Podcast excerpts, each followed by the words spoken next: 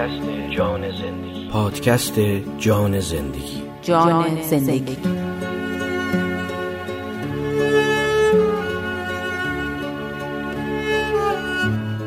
بچه ها من آنلاینم.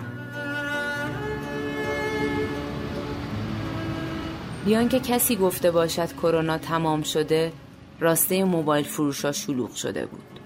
مشتری ها کمتر دستکش داشتن و بیشتر ماسک. مغازه‌دارها گاهی سمت پیشخان چیزی می پاشیدند و همان دستمال قبلی را روی شیشه ها می کشیدند.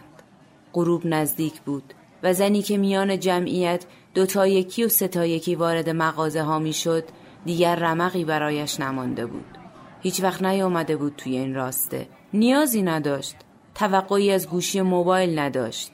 برایش کافی بود که گوشی موبایلش بتواند زنگ بزند و زنگ بخورد. یا به ندرت متنی را برایش جابجا کند که همان گوشی قدیمیش همه این کارها را می کرد. حالا اوضاع فرق می کرد. مریضی افتاده بود توی شهر.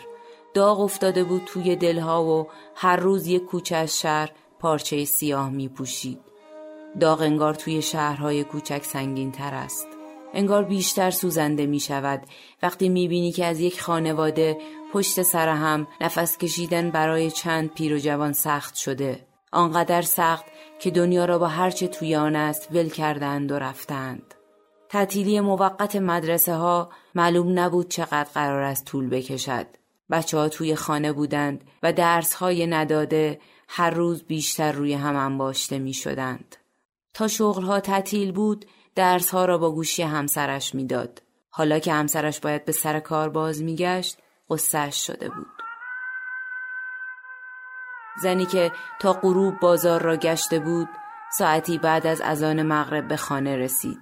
یک گوشی دست دوم پیدا کرده بود و بیشتر پولی را که تا آخر ماه داشت در عوض گوشی پرداخته بود. این خوشحالی که نبود گوشی همسرش درس را متوقف نمی کند و می تواند سوالهای بچه ها را در هر زمانی جواب بدهد فکر خیال حقوق و روزهای باقی مانده تا پایان ماه را از سرش می پراند.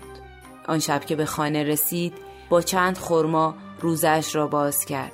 پیش از آنکه چایش سرد شود کلید میکروفون را فشار داد و گفت بچه ها من فردا نه صبح آنلاینم می‌خواهم ریاضی درس بدهم